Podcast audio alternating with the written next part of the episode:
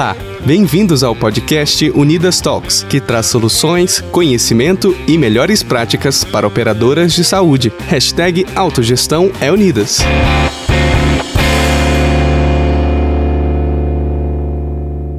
O nono episódio do Unidas Talks teve o apoio da Saúde ID e abordou o tema Pronto Atendimento Digital Desafios e Conceito. O encontro contou com a participação da doutora Ana Cláudia Pinto, médica endocrinologista e Chief Medical Officer na Saúde ID, empresa do Grupo Fleury. A moderação foi de Leandro Araújo, gerente executivo da Unidas.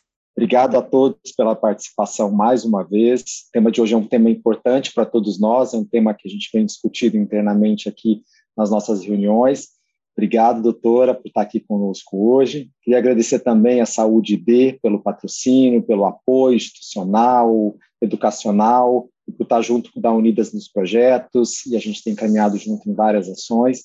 O tema de hoje, que é o pronto atendimento digital, os desafios e os conceitos, é algo que a pandemia, quando a gente olha para o cenário, é claro que foi algo desastroso do ponto de vista sanitário, humanitário, mas a gente tem que saber olhar para isso e tirar a, as lições e as oportunidades de aprendizado.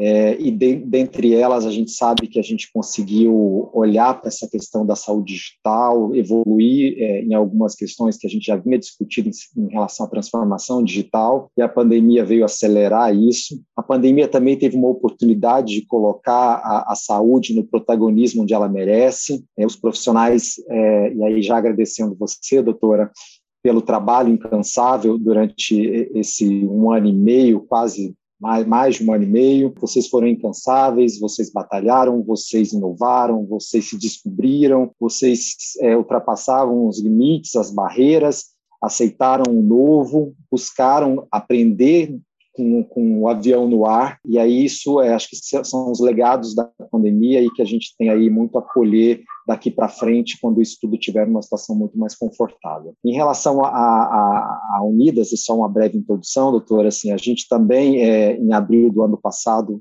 procurou meios de ajudar as operadoras nesse processo, então a gente aprendeu e aí existiam grandes preocupações em relação a essa questão de, da saúde digital, uma, uma questão de segurança, uma questão de processo, de resultado, e a gente também foi aprender. É, a gente, naquele início, tinha vários serviços que dizia eu faço saúde digital, eu tenho um pronto atendimento digital e na verdade as pessoas não estavam ainda 100% preparadas. Talvez até hoje nós não estejamos não estejamos 100%, mas eu acho que naquele momento cabia também a gente saber é, é olhar para quem tivesse mais preparado e agora também não diferente disso é entender quem aprendeu, quem evoluiu e quem, quem melhorou. É, a gente também aprendeu muito, a gente foi atrás de ver serviços que tinham prontuário eletrônico, serviços que tinham as questões de segurança, de dados, de, de LGPD, é, serviços que tinham a questão da privacidade do ato médico, da, do atendimento.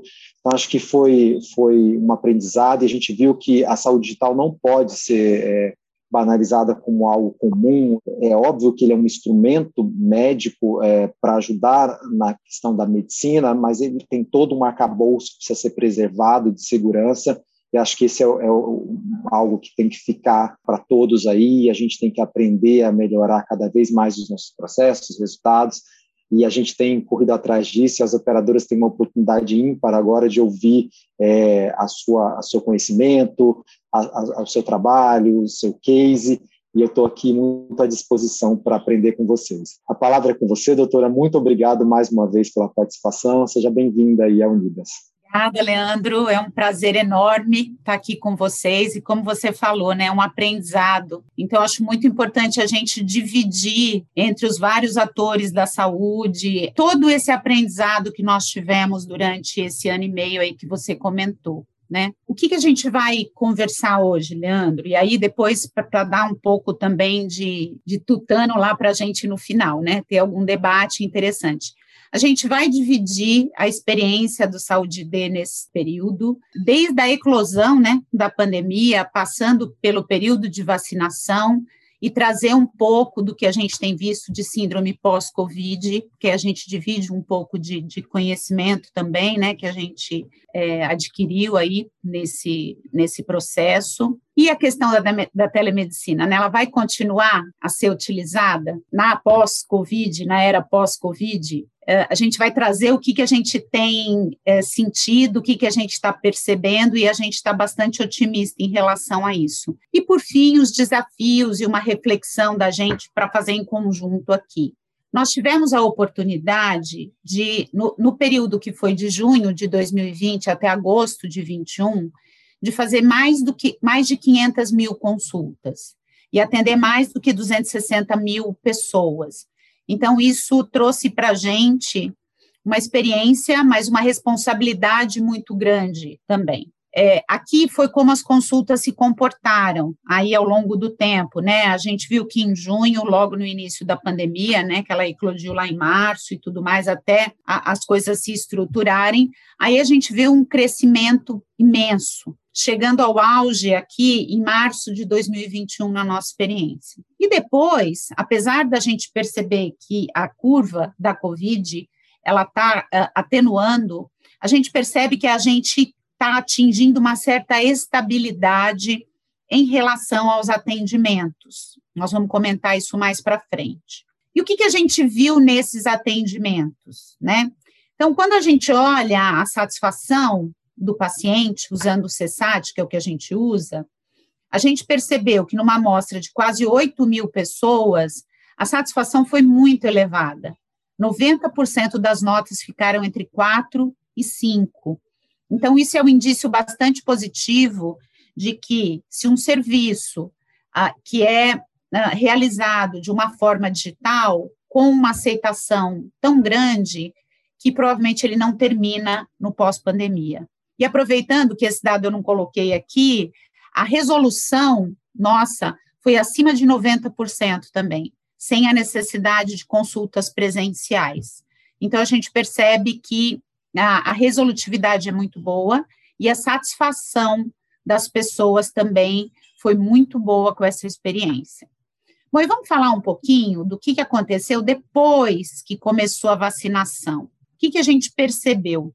De abril para maio, houve um aumento muito grande das notificações de evento adverso da vacina. Esse auge para nós foi em julho. Em agosto, isso começou a diminuir. Setembro, a gente está em curso ainda, né? Mas a gente imagina que também ah, isso daí tende um pouquinho a diminuir agora em setembro. Então, para dividir com vocês, em termos de reação adversa por fabricante, a AstraZeneca ela foi a campeã, né? 67% das. E quem tem família vacinada com Astra, eu tive sorte, eu não tive efeito colateral em nenhuma das duas, nem na primeira e nem na segunda dose. Mas muita gente teve muito efeito colateral com a AstraZeneca, então só da gente ouvir, né, dos familiares, das pessoas que estão com a gente, a gente vê como a AstraZeneca foi é, prevalente em relação a efeitos adversos. Depois vem Pfizer, Coronavac e Janssen. Em relação à primeira ou à segunda dose, o reporte para nós ele foi muito maior na primeira dose, mesmo porque a gente tem metade das pessoas praticamente, né, que receberam a segunda dose até o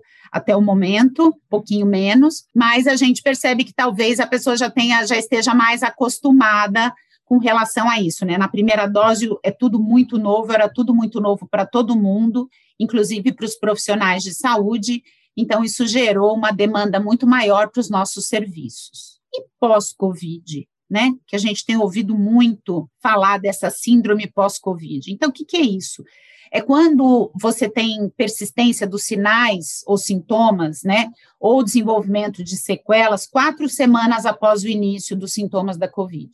E isso não é atribuível a qualquer outro diagnóstico, a qualquer outra razão. Então, ela é subaguda ou contínua, assim, entre, entre a quarta e a décima segunda semana pós-Covid, e ela pode ser considerada crônica, quando ela permanece por mais de 12 semanas após a Covid de um total de, de 69 mil pessoas, Então, na, nós tivemos mais ou menos duas mil pessoas que tiveram é, é, essa doença persistente. Desses relatos de síndrome pós-Covid, o que chamou bastante atenção da gente foi a ansiedade, seguida por cefaleia, alterações cardiovasculares, depressão. Quando a gente olha as consultas, as queixas por indivíduo, a gente percebe que a ansiedade continua em primeiro lugar. Então, isso é uma coisa que também chama bastante atenção da gente. Quando a gente olha essa distribuição por sexo, a maioria é no sexo feminino. Então, 70 no sexo feminino contra 30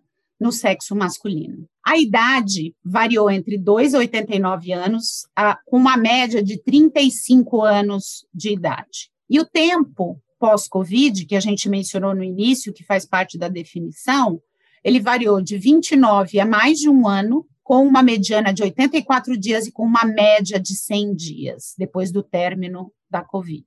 Então, da síndrome pós-Covid, chama bastante atenção a ansiedade, cefaleia, fadiga e queixas pulmonares vêm em seguida, do ponto de vista de volume. As mulheres elas foram mais afetadas, principalmente em relação à ansiedade, e o, o tempo médio para se consultar foi 100 dias, e a idade média foi de 35 anos, tá? Isso só para dividir com vocês o que a gente tem aprendido em relação à síndrome pós-Covid. E aí começa a nossa discussão né, é, do uso da telemedicina pós-Covid. A gente né, vinha se perguntando, inclusive, para a gente dar conta da demanda, né? A demanda ela explodiu num determinado momento. E a gente correr atrás dessa da, da, da manutenção da mão de obra, desses médicos que estavam à frente desse processo, do treinamento dessas pessoas, do desenvolvimento da tecnologia adequada, então, tudo isso foi um desafio muito grande para nós. Então, desde cedo, nós começamos a medir como é que ficaria essa demanda total de chamadas e as demandas relacionadas à Covid. O que a gente observa é que a gente continua com um número grande de chamadas, apesar de haver uma redução das queixas para a Covid. Esse cenário ainda não é transparente, é só uma tendência, mas o que a gente tem refletido bastante é o quanto a necessidade da utilização a, dos meios digitais, né, da, da teleconsulta, por conta da Covid, vai acabar criando uma cultura para um tipo de, de, de, oferecimento de saúde, né, um meio de saúde, uma satisfação tão alta e com uma resolutividade tão alta. Então, assim, do nosso lado, nós estamos assim é, acreditando bastante que isso uh, vai continuar a ser utilizado, porque as pessoas, de uma certa forma, aprenderam que existem benefícios em usar esse teleatendimento. E aí, quando a gente fala dos desafios, né, quando, como nós combinamos lá no, no começo, a grande dúvida que paira aí no imaginário social é se a telemedicina vai abolir as consultas médicas presenciais. E aí o Dr. Shaw, que é uma referência, pelo menos para mim, né, ele é médico e professor universitário, ele traz essa bandeira já há muitos anos, né, muito antes de se falar em telemedicina do jeito que a gente fala agora por conta da Covid, ele não concorda com essa afirmativa. Para ele, nós teremos os cuidados médicos de uma forma híbrida, juntando o atendimento presencial com o não presencial. E segundo ele também, ele diria que a tendência para daqui a 10 anos é uma medicina sem distância, pois a gente não vai ter mais o limite da distância física, principalmente com a expansão do 5G e da evolução de todos esses biosensores. É, mas eu acho que é muito importante a gente ressaltar, até eu, Leandro, a gente estava conversando um pouco antes de, come de começar, que acima de tudo, a telemedicina ela é um ato médico e ela precisa ser feita de forma responsável e eficiente. Então, ela destaca a importância de existirem limites e padrões para o exercício dessa modalidade, né? Para que se preze pela qualidade em detrimento de práticas mercantilistas e banalizadas. Eu costumo dizer que, é, que a telemedicina, com, com, ferramentas muito menos rudimentares, eu tenho 30 anos de formada, mais até um pouco agora, e durante a residência a gente usava isso, a gente sempre usou outras formas que fossem mais é, confortáveis para o paciente. Então, essa prática, quando ela feita de uma forma responsável e sempre olhando o benefício que a pessoa ela vai receber com isso, eu acho que a gente não tem muito como errar sabe? Nós, enquanto médicos, enquanto profissionais de saúde. Eu cheguei uma vez, isso foi acho que 2004, 2005, a gente já tinha bastante uh, ferramentas tecnológicas, mas enfim, a gente tinha muito muito e-mail, muito telefone, né? E chegou um paciente meu, que ele era diabético tipo 1, ele falou, doutora, por favor, não me interna. No hospital, a, a, as medicações não vêm na dose que elas têm que vir, não vêm no horário correto, eu não consigo dormir e a dieta não é adequada. Por favor, me deixe em casa. E nós começamos a fazer um acompanhamento estrito, como se ele tivesse internado, né? Cada vez que ele, fiz, que ele fazia o controle, ele ligava e a gente dizia quantas doses de insulina ele deveria tomar. E claro que ele não tinha nenhuma outra infecção, nenhum outro problema relacionado. E com isso a gente conseguiu fazer isso há muito tempo. Por quê? Porque isso foi um benefício para essa pessoa. Então, se a gente tem a pessoa no centro do cuidado e respeitando todos os parâmetros de segurança, eu acho que a gente não tem muito como, como errar. E o que, que muda para o médico, né? Ainda dentro aqui das nossas reflexões. E trazendo o Dr. Shaw de novo, né? Ele diz o seguinte, que a telemedicina ela é diferente, ela não é inferior. Então, aqui tem alguns pontos que ele cita até quem, quem quiser ouvir esse, esse podcast foi do, do Lorenzo Tomé. Lorenzo é médico, ele faz uma série de podcasts super interessantes, e esse foi um recente que ele fez com o, com o Chau. E tem alguns aspectos que, que a gente chama atenção, porque foi o aprendizado desse tempo, né? A videochamada, ela é parte integrante do atendimento. Então, você tem que ter ali um equipamento que dê segurança que seja preparado para isso, né? A estruturação da entrevista, ela precisa ser muito bem feita, porque você está num outro ambiente. E só um parênteses, eu acho que a estruturação da entrevista, ela sempre precisa ser bem feita. Principalmente para quem é clínico, grande parte do diagnóstico, ele vem de uma história bem tirada, bem colhida, né, de todas as informações necessárias para a gente formar um cenário uh, de uma hipótese diagnóstica. A conversa na telemedicina ela tem que ser mais orientada à observação. O exame físico também pela observação. Porque, por exemplo, a inspeção que a gente usa, que é parte do exame físico, ela é uma, uma, uma ferramenta que a gente pode utilizar o vídeo também para fazer. Então, autopalpação pelo paciente, ele pode dizer, olha, aqui está inchado, aqui tem um gânglio, ou esse local está mais quente, tem uma tumoração. Então, ele pode participar dessa consulta, bem como com a ajuda de familiares e esses aparelhos que têm surgido. Né, o oxímetro que tanto nós usamos durante a pandemia, né, tirando de lado que ainda existe alguma, uh, não é uma total conformidade em relação à precisão desses aparelhos, mas eles ajudaram muito a gente, isso é uma curva de aprendizado. O próprio Title Care, que nós temos a oportunidade de usar no Saúde ID, a gente tem ampliado cada vez mais as possibilidades para o uso do Title Care para locais, por exemplo, empresas que, que, que, em determinados locais não tenham médico, mas que existam uma enfermeira, e você pode usar ali o Title Care, ou para as pessoas que estão em casa e precisam de um acompanhamento mais de perto, balança, o espirômetro, o eletrocardiograma, o eletrocardiograma, gente, eu sou da época da tele, do telecardio. Então, isso daqui a gente já fazia eletrocardiograma por telefone lá nos anos 2000. Então, assim, são ferramentas que estão muito mais aprimoradas, né? Que elas estão muito mais elaboradas, com capacidades muito maiores. Os relógios inteligentes para arritmia e dentre muitos outros que surgirão. E até para a telepropedêutica, além de tudo isso que a gente está falando, com certeza surgirão outros elementos que possam ajudar a gente a ultrapassar essa barreira do exame físico, que é realmente, em algumas situações, como diziam alguns médicos amigos, a gente tem que pôr a mão na barriguinha do doente, né? a doutora Marinês, da Intermédica e tudo mais, que hoje está na Leve Saúde, a gente tem que colocar a mão na barriguinha do doente. Mas também tem algumas vantagens. Você pode fazer uma propedêutica ambiental, por exemplo, quando você faz uma, uma consulta por telemedicina. Você pode fazer uma avaliação, por exemplo, de como é que é o comportamento durante as refeições. Você pode avaliar o quarto, o ambiente onde essa pessoa vive.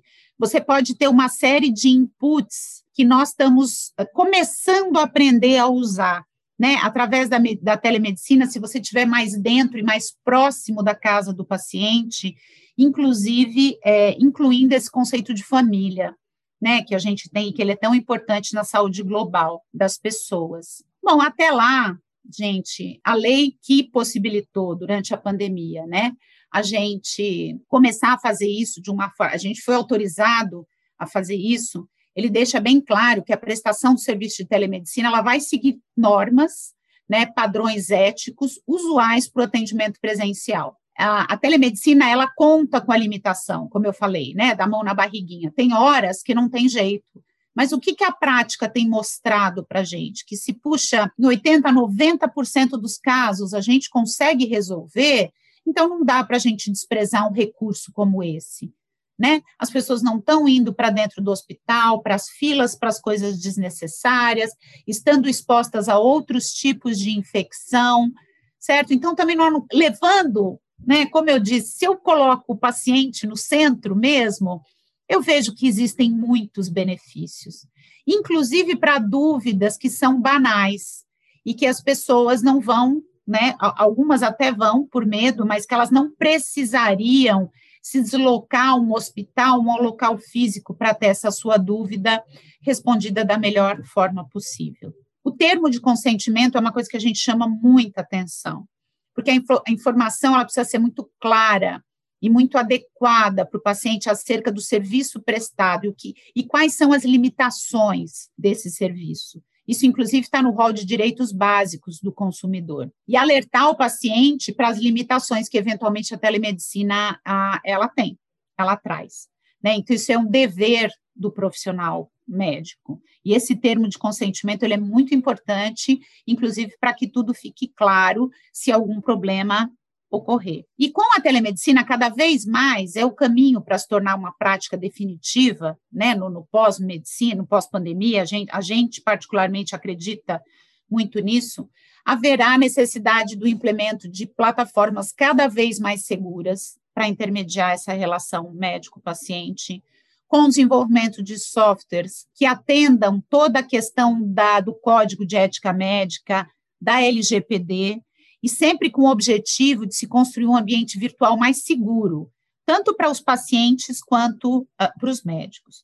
E os CRM serão, sim, fundamentais para garantir a segurança e a proteção desses dados né, no atendimento. Então, esses são avanços que, passo a passo, nós estamos tendo porque realmente, quando a gente olha a pessoa no centro do cuidado, esse é um grande interesse é, dessa pessoa. E aqui eu queria agradecer aos meninos do Núcleo de Ensino, Pesquisa e Protocolos, lá do Saúde D, por dividir com a gente todos esses dados e todos os estudos que eles têm feito é, acerca da, da Covid, da sua evolução e de como é que isso vai ficar daqui para frente. Você está ouvindo Unidas Talks com o patrocínio da Saúde ID.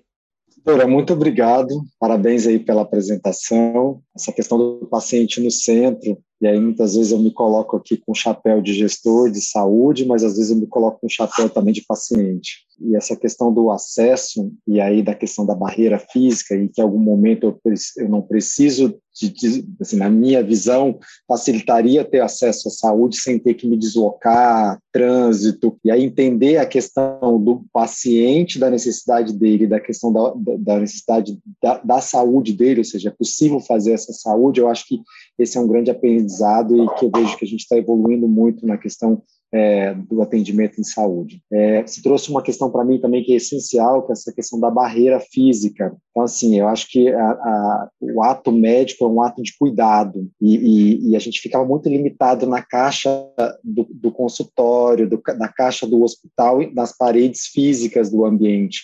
a gente tem uma oportunidade que você trouxe, que é essa questão de monitorar essa saúde de outras formas, é, mesmo uma questão de, de, de, de, a distância, e aí saindo um pouquinho da barreira. E eu queria te fazer uma pergunta em relação a isso. É, você já respondeu da questão do veio para ficar, mas você acredita que é possível ter um cuidado humanizado? É uma dúvida que sempre surge aqui mesmo essa questão do digital, é possível humanizar esse atendimento? É possível aproximar desse paciente? Obrigada pela pergunta. Bom, assim, eu acredito nisso piamente. É, eu já estou há muito tempo trabalhando com saúde digital, há muito tempo mesmo, eu tive muita sorte. Eu comecei a, a trabalhar com isso em 99, caí numa empresa que era mega tecnológica, fui obrigada a aprender tudo isso, então eu estou fazendo isso há muitos anos. Então, eu não tenho a menor dúvida, Leandro, de que isso traz mais humanização, por uma série de razões. Eu costumo dizer que, na minha visão, é, é, como se fosse um triângulo, assim, né? uma pirâmide, que a base tem as pessoas, e as pessoas precisam das informações corretas. Por que, que elas não podem buscar essa informação, em vez de elas ficarem. Por que, que Google faz tanto sucesso, né? Em vez de elas ficarem sozinhas no Google buscando essas informações, por que não? Elas terem acesso às informações corretas, de alto nível, de qualidade, com uma curadoria bem feita então já começa por aí. E mesmo porque se a pessoa não entendeu o que está acontecendo com ela, dificilmente ela vai seguir os passos do tratamento. Então essa parte de educação e de uma educação não numa linguagem médica, mas na linguagem da pessoa, que a pessoa entenda qual é o problema dela, o que, que ela tem que fazer e por que ela tem que fazer aquilo. Então, eu acho que essa camada digital da base, ela ajuda demais. Aí, subindo a pirâmide, a gente vai para uma camada do meio que eu acho que os profissionais de enfermagem, os enfermeiros, todas as outras especialidades, né, eles têm um papel fundamental. Vou dar um exemplo prático do que aconteceu comigo outro dia, para ficar mais claro o que eu estou querendo dizer. Uma paciente minha ligou e eu tenho, eu faço consultório só sexta tarde. É meu, meu, é meu, é minha paixão, mas é, fica pouco tempo ali restante do tempo, eu estou envolvida em questões administrativas, né, do meu trabalho, etc. E aí, essa paciente queria falar comigo, estava desesperada, e eu não conseguia falar com ela. Eu demorei muito tempo para dar o retorno para ela, entendeu? Ou seja, eu angustiada, ela angustiada, certo? E aí, eu fui conversar com ela, ela me ligou, acho que devia ser umas, sei lá, umas duas da tarde, ela logo após o almoço, eu consegui dar um retorno para ela às nove horas da noite eu cansada, certo? Já não estava mais no mesmo pique, na mesma na, no, na mesmo grau de energia ali. E quando eu converso com ela, a glicemia dela estava pouquíssima coisa alterada. Ou seja, ela precisava ter esperado para falar comigo. Se ela tivesse um acesso a uma central com uma enfermeira, que na hora da angústia dela, a enfermeira dissesse: Olha, era, é Roseli o nome dela, Roseli, não precisa falar com a doutora Ana agora. Faz o seguinte: tua glicemia nem está tão alta assim. Anota como é que ela vai ficar durante o dia. Informações que a enfermeira pode dar com uma propriedade, com uma confiabilidade, às vezes, muito maior que o médico, o paciente tem esse relacionamento bom com a enfermeira, mais próximo, né? E, se necessário, você conversa depois com a doutora Ana. Ou seja, resolveria tudo, eu não ia estar cansada no fim do dia, paciente estressado, eu achando que não era nada, entendeu? E o paciente passou o dia naquela angústia. Então, acredito muito nesses passos, o digital, uma segunda camada, onde você pode falar com vários profissionais de saúde e deixar para o médico, e eu, eu, posso, eu sou médico, eu posso dizer, viu, Leandro, mas assim, o médico ele gosta de coisa complicada. A gente foi formado para isso. Você entendeu? Porque tem alguém que tem que pensar no que é complicado. Então, se você deixa coisas muito simples ou banais para o médico resolver, ele não fica nem muito animado, porque o médico, ele, aí ele tem uma dor de cabeça, ele fala, eu, eu fiz neuroendócrino, eu fiz, eu fiz doutorado em neuroendócrino. Então, você fica pensando assim, puxa, é um tumor. Não tem como a gente não pensar, o cérebro é treinado para isso. E, no fim, o cara tomou um pileque no dia anterior, né? Claro que isso é só um exemplo para a gente, mas eu acredito muito nisso. Então, assim, digital, não humanizar, desculpa. Né? Se ela tivesse trocado uma mensagem com a enfermeira ali, ela estava muito mais tranquila e eu também. E usando o meu chapéu de, de, de beneficiário de paciente agora, do sistema, por vezes, se você vai no médico, você tem uma, uma, uma, causa, uma demanda ali, o médico dá o, o, encaminhamento ali e em algum momento você começa a precisar desse retorno por uma angústia, seja de algum efeito colateral da medicação ou qualquer coisa que às vezes seria simples, você começa a não achar o canal de voltar o contato é, da saúde ali, porque você não tem o contato do médico, o WhatsApp ali à disposição, você vai para o pronto-socorro de um hospital, e aí isso é a questão da saúde. Eu te falo isso como beneficiário, como usuário do sistema. Isso já aconteceu comigo várias vezes. É, e quando você faz essa camada do digital, e aí muito na camada do pronto atendimento é, digital, claro, você tem o atendimento físico, mas você tem a camada ali de um atendimento até primário, de uma atenção primária, onde você tem uma, uma, uma equipe de, de, enfermagem, de cuidadores, que encaminha para uma equipe de médico de família para acompanhar esse cuidado, que encaminha para uma equipe de especialista e vai seguindo a camada até chegar no, no nível você precisa ir para o terciário naquele momento, você precisa de um atendimento terciário mesmo, você precisa ir para um hospital. Aí você segue uma lógica da saúde de cuidado com acesso fácil para o usuário, porque muitas vezes você tenta fazer esse acesso ao agendamento, a consulta é para daqui três meses, dois meses, você vai para o pronto-socorro, você, você, você sai da linha do, do, do, cuidado em saúde que deveria estar nessa linha mais organizada, de acesso e tal. Mas eu concordo plenamente com você, doutor. Eu acho que é, a gente está no caminho e a gente tem aceitado essa questão do digital, isso é muito bom. A gente, por vezes, resiste um pouco nisso, precisa dessa questão da maturação. E você falou da questão da cultura. Isso está entrando na cultura e aí no pós-Covid ali vai ser difícil se eliminar e vem um momento de união não é eliminar o, o, atendimento presencial, físico, é óbvio que precisa tocar na barriguinha do paciente ali, mas você tem os canais e, e os canais híbridos. Isso, tá, isso, vai acontecer não só na saúde, mas a gente percebe esse movimento no trabalho, é, nos eventos, na, nas aulas é, de faculdade, a gente tem visto esse movimento do híbrido vindo para ficar, que são os multicanais, né? Doutora, eu queria só fazer uma, mais uma consideração, uma pergunta em relação à questão da formação do médico. Como é que vocês, na saúde ID, você falou da questão do desfecho, da questão da resolutividade, da questão do, dos NPS, que são as satisfações do, do, dos pacientes, e a questão da medicina, dos médicos, há um preparo para esses profissionais para atuar nessa, nessa forma diferente? Você falou da questão do médico ser treinado para olhar uma questão de um caso mais grave. Como é que é feito aí dentro? Existe um treinamento? Vocês estão preparando esses profissionais para isso? Queria que você falasse um pouquinho de educação. Perfeito.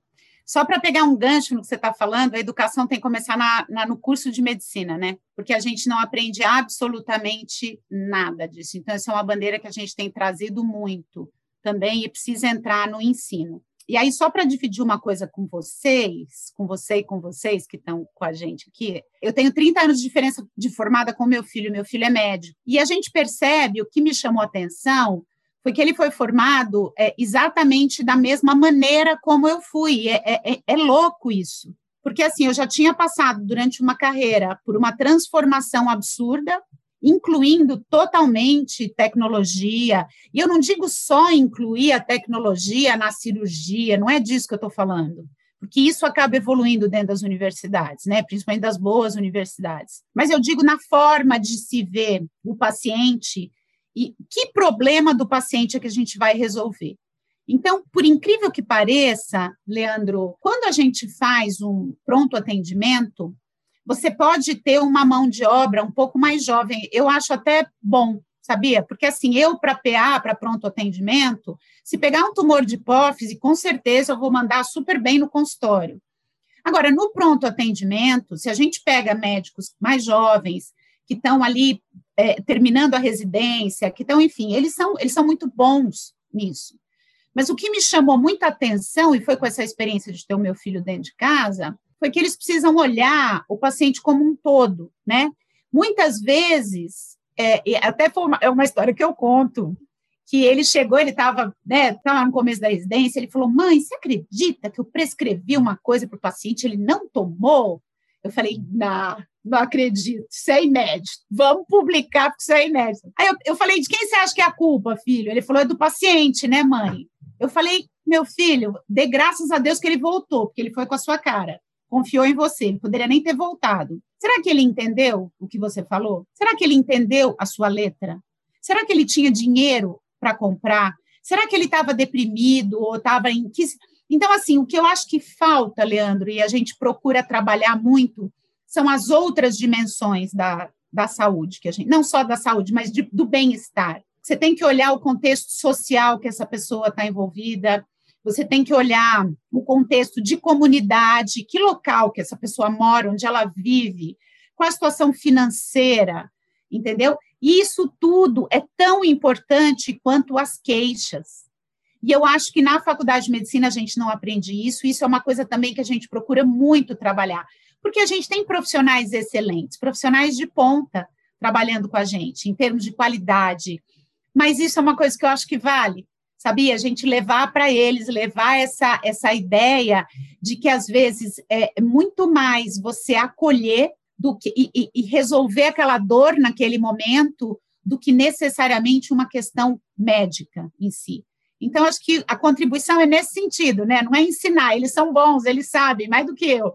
Agora, a gente precisa colocar eles nesse contexto para que eles cheguem no coração do paciente. E, e trazendo esse olhar, assim, em, em, relação até o processo do sistema que foi construído de saúde, a gente é, tem uma remuneração e tem uma forma comercial também de, de remunerar em cima daquele ato, e acho que a gente vai aprender e vai ter que evoluir é, a monitorar pela, pela responsabilização do cuidado, pela entrega do cuidado.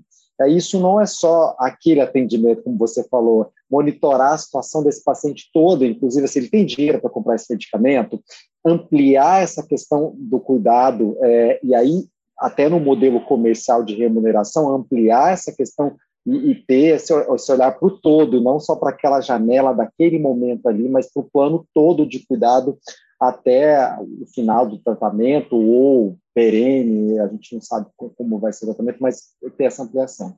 Mas muito importante isso que você colocou. Eu só queria agradecer e eu queria mais uma vez me colocar à disposição da Saúde B, a Unidas à disposição. A gente está aqui com operadoras assistindo é, a, a, nossa discussão aqui, o nosso bate-papo, e, e, também colocar à disposição para sempre que quiserem voltar, Unidas, trazerem oportunidades para as operadoras. A gente tem visto é, a Saúde B e o Grupo, o Grupo inovando, trazendo coisas novas, ampliando o olhar da saúde ampliando o, o, escopo de atuação, isso é importante para a gente como, como saúde, a gente que é profissional de saúde. Eu queria colocar a, as palavras para a senhora abrir como considerações, provocações. Fique à vontade aí nesse tempo para fazer qualquer consideração. Primeiro, agradecer, Lélia, que eu amo esse assunto. Esse assunto é paixão da minha vida, né? E a saúde é uma coisa que é uma realmente uma paixão. Eu trabalho por amor né? Por amor às pessoas e pelo amor ao que eu faço. E eu acho que é dentro do Saúde ID, o que está muito bacana da gente construir é uma via alternativa de saúde para as pessoas que não têm tanto acesso. Então, isso é uma coisa muito importante que nós estamos construindo. Mas mais do que isso, é a jornada do paciente. Então, não só aquele momento que você bem colocou, olha, acabou aquilo e acabou. Não. Qual é a orientação que a gente vai dar para você? Vai caber a você fazer ou não? Mas a gente trabalha muito na construção dessa jornada. E essa jornada com o caminho mais curto possível para o melhor desfecho. Então, acho que isso é que tem motivado muito a gente dentro do Saúde D, que é esse modelo, e com realmente olhando o que é melhor para aquela pessoa que está no centro e respeitando também o que ela quer para ela, né? Muito obrigado mais uma vez à Saúde B, a você, doutora, por compartilhar o seu conhecimento conosco. Agradeço a todos que estão nos acompanhando e fica à disposição e obrigado mais uma vez aí a todos. Você ouviu o podcast Unidas Talks. Até o próximo episódio.